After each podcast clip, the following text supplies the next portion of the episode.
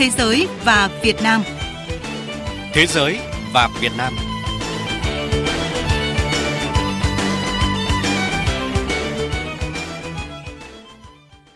Thưa quý vị và các bạn, mở đầu chương trình hôm nay là thông tin về một số hoạt động đối ngoại đáng chú ý trong tuần qua.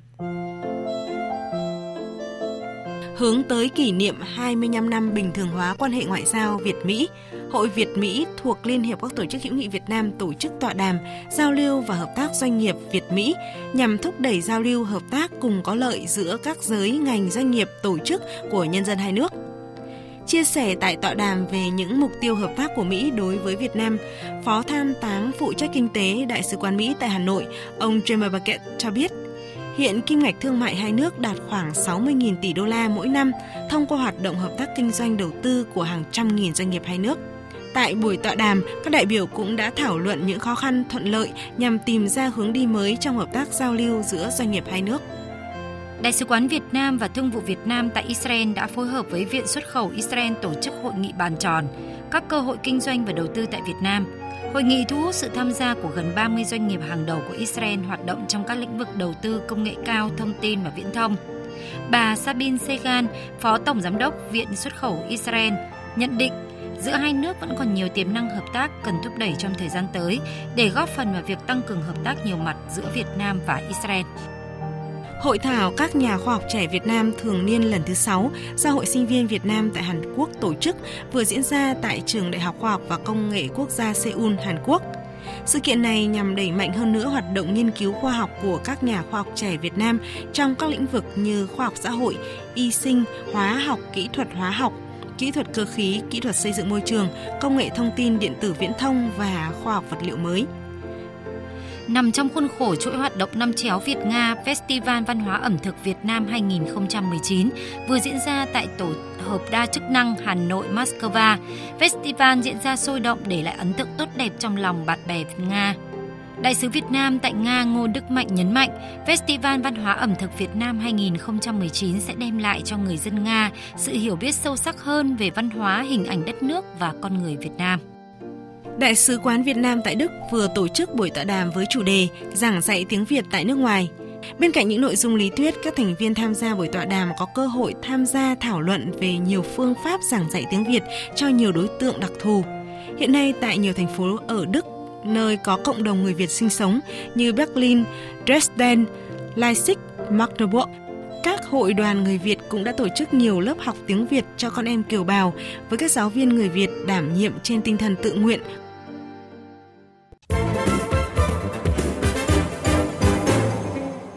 Thưa quý vị và các bạn, năm nay Việt Nam và Thụy Điển kỷ niệm 50 năm thiết lập quan hệ ngoại giao. Đây cũng là dịp để cả hai nước đánh giá lại những kết quả đã đạt được về hợp tác kinh tế suốt nửa thế kỷ qua, đồng thời xác định những mục tiêu hợp tác trong thời gian tới. Nhân dịp này, phóng viên Thiều Dương phỏng vấn bà An Linde, Bộ trưởng Ngoại thương Thụy Điển về hợp tác kinh tế giữa Thụy Điển và Việt Nam. Mời quý vị và các bạn cùng nghe. Thưa Bộ trưởng, Việt Nam và Thụy Điển thì đã có mối quan hệ hợp tác lâu dài với lịch sử 50 năm thiết lập quan hệ ngoại giao.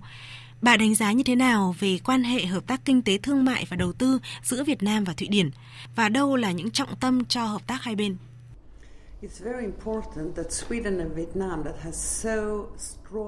Quan hệ hợp tác thương mại đầu tư giữa Việt Nam và Thụy Điển đã có những bước phát triển rất tích cực. Kim ngạch thương mại song phương liên tục tăng. Nhiều doanh nghiệp Thụy Điển đã đầu tư kinh doanh tại Việt Nam, tạo ra công ăn việc làm cho hơn 120.000 lao động tại đây. À, theo đó, tôi nghĩ rằng đây chính là thời điểm để chúng ta tiến xa hơn trong một quan hệ hợp tác thương mại và đầu tư. À, Thụy Điển là một trong những quốc gia đổi mới sáng tạo nhất trên thế giới. À, và trên thực tế thì chúng tôi chỉ đứng thứ hai sau thung lũng Silicon khi xét về nơi quy tụ các doanh nghiệp start-up với trị giá khoảng 50 tỷ đô la Mỹ. Và tôi biết rằng Việt Nam vẫn chưa thực sự làm tốt trong vấn đề này. Và hy vọng rằng với những cái tình cảm gắn bó dành cho nhau thì chúng tôi sẵn sàng chia sẻ những hiểu biết và kinh nghiệm của mình trong lĩnh vực này với Việt Nam để phát triển công nghiệp cũng như là phát triển à, nền kinh tế theo một hướng tốt hơn. Cả Việt Nam và Thụy Điển đều mong đợi sự hợp tác ngày càng phát triển hơn nữa trong lĩnh vực kinh tế. Vậy môi trường đầu tư kinh doanh của Việt Nam có sự hấp dẫn như thế nào đối với các doanh nghiệp Thụy Điển, thưa bà? Và bà có mong đợi gì vào mối quan hệ hợp tác giữa hai nước trong giai đoạn 50 năm tiếp theo? Ngày nay, Việt Nam là một trong những quốc gia có tốc độ phát triển nhanh nhất thế giới. Tầng lớp trung lưu ngày càng tăng của Việt Nam là những người tiêu dùng tiềm năng và các doanh nghiệp lạc quan nhất thế giới. Ở Việt Nam với những cam kết đối với thương mại toàn cầu thông qua nhiều hiệp định thương mại tự do bao gồm cả EVFTA và theo dự kiến sẽ bắt đầu có hiệu lực vào năm 2020, không chỉ là thị trường mới nổi hấp dẫn cho các ờ, tập đoàn ờ, đa quốc gia và trung tâm sản xuất toàn cầu trong tương lai. Ở Việt Nam còn có một hệ sinh thái kinh doanh rất là năng động. Nhiều công ty Thụy Điển và các tổ chức thương mại mong muốn tham gia vào quá trình phát triển của Việt Nam. Các doanh nghiệp Thụy Điển thì rất quan tâm đến thị trường Việt Nam và doanh nghiệp hai bên cũng có nhiều tiềm năng để mở rộng cơ hội hợp tác. Tuy nhiên tôi nghĩ rằng các vấn đề về phát triển bền vững là điều vô cùng quan trọng. Với vai trò là Bộ trưởng Ngoại thương, bà có thể cho biết giữa Việt Nam và Thụy Điển cần làm gì để mà khai thác tối đa tiềm năng hợp tác giữa hai nước, giúp mối quan hệ thương mại và đầu tư trở nên thiết thực và hiệu quả hơn nữa. I think we should have more cooperation business to business Tôi nghĩ điều quan trọng là chúng ta cần phải tăng cường hơn nữa sự kết nối giữa người dân hai nước, giữa doanh nghiệp với doanh nghiệp cũng như là ở cấp độ lĩnh vực công hay là hợp tác về giáo dục nghiên cứu. Tôi rất vui mừng khi thấy một trong những trường à, đại học nổi tiếng của Thụy Điển có văn phòng tại Hà Nội. Hơn thế nữa thì tại Thụy Điển hiện nay cũng có hàng trăm sinh viên Việt Nam đang theo học đại học và con số này chắc chắn sẽ còn tăng cao hơn nữa khi mà hầu hết các trường đại học tại Thụy Điển hiện thì đều đang giảng dạy bằng tiếng Anh. Trân trọng cảm ơn Bộ trưởng.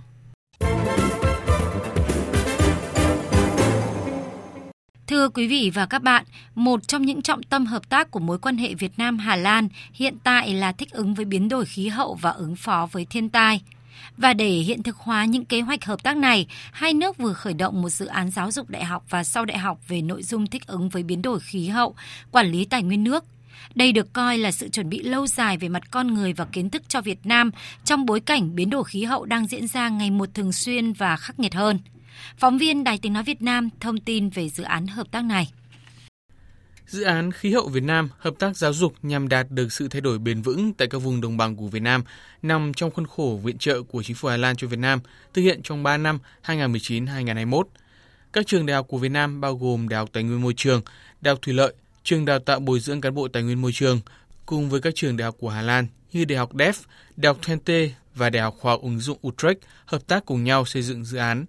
Trong đó nội dung bao gồm hợp tác trong giáo dục đại học và sau đại học về thích ứng với biến đổi khí hậu, quản lý tài nguyên nước. Chương trình đào tạo chú trọng đến các kỹ năng thực hành, thực tập và định hướng nghề nghiệp cho nguồn nhân lực trong tương lai, cũng như các cán bộ chuyên trách làm công tác tài nguyên môi trường – đánh giá về sự cần thiết của hợp tác trong lĩnh vực đào tạo về biến đổi khí hậu và quản lý tài nguyên nước. Thứ trưởng Bộ Tài nguyên Môi trường Võ Tuấn Nhân cho rằng biến đổi khí hậu và tài nguyên nước là những vấn đề mang tính toàn cầu. Trong khi đó, Việt Nam là một trong những quốc gia trên thế giới chịu ảnh hưởng nặng nề nhất của biến đổi khí hậu. Do vậy, để quản lý hiệu quả và bền vững nguồn nước thì giáo dục đóng một vai trò quan trọng nhằm đào tạo nguồn nhân lực chất lượng cao, có đủ năng lực để giải quyết những thách thức mà Việt Nam đang phải đối mặt.